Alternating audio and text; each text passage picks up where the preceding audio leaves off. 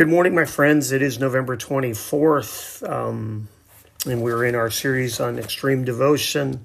We'll round out the month, as I've told you before, and then we'll get into December and talk about our Lord and Savior Jesus Christ and his birth and some of the prophecies that led up to his birth.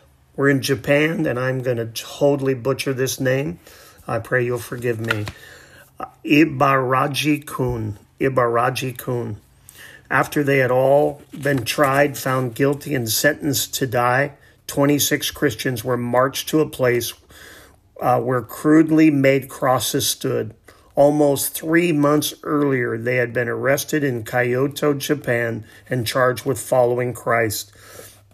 One of the convicts was named Abaruchi Kun. Seeing how young Kun was, an official took him aside and urged him to recant his faith to save his life. Looking the official in the eye, Kun said confidently, Sir, it would be far better if you yourself became a Christian. Then you could go to heaven with me.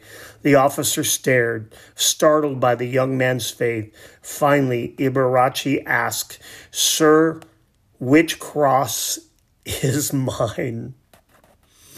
The bewildered official pointed to the smallest of the 26 crosses. Young Kun ran to the cross, knelt before it, and embraced it. When the soldiers began to nail his hands and feet to the cross, he did not cry out in pain. He courageously accepted the path God had laid out for him. The crucifixion of the 26 Christians on November 23, 1596, was the beginning of a period of intense persecution of Christians in Japan. Over the next 70 years, as many as 1 million Japanese Christians would be killed for their faith. Many would embrace their own crosses to follow the example of young Kun, a very mature 12 year old boy.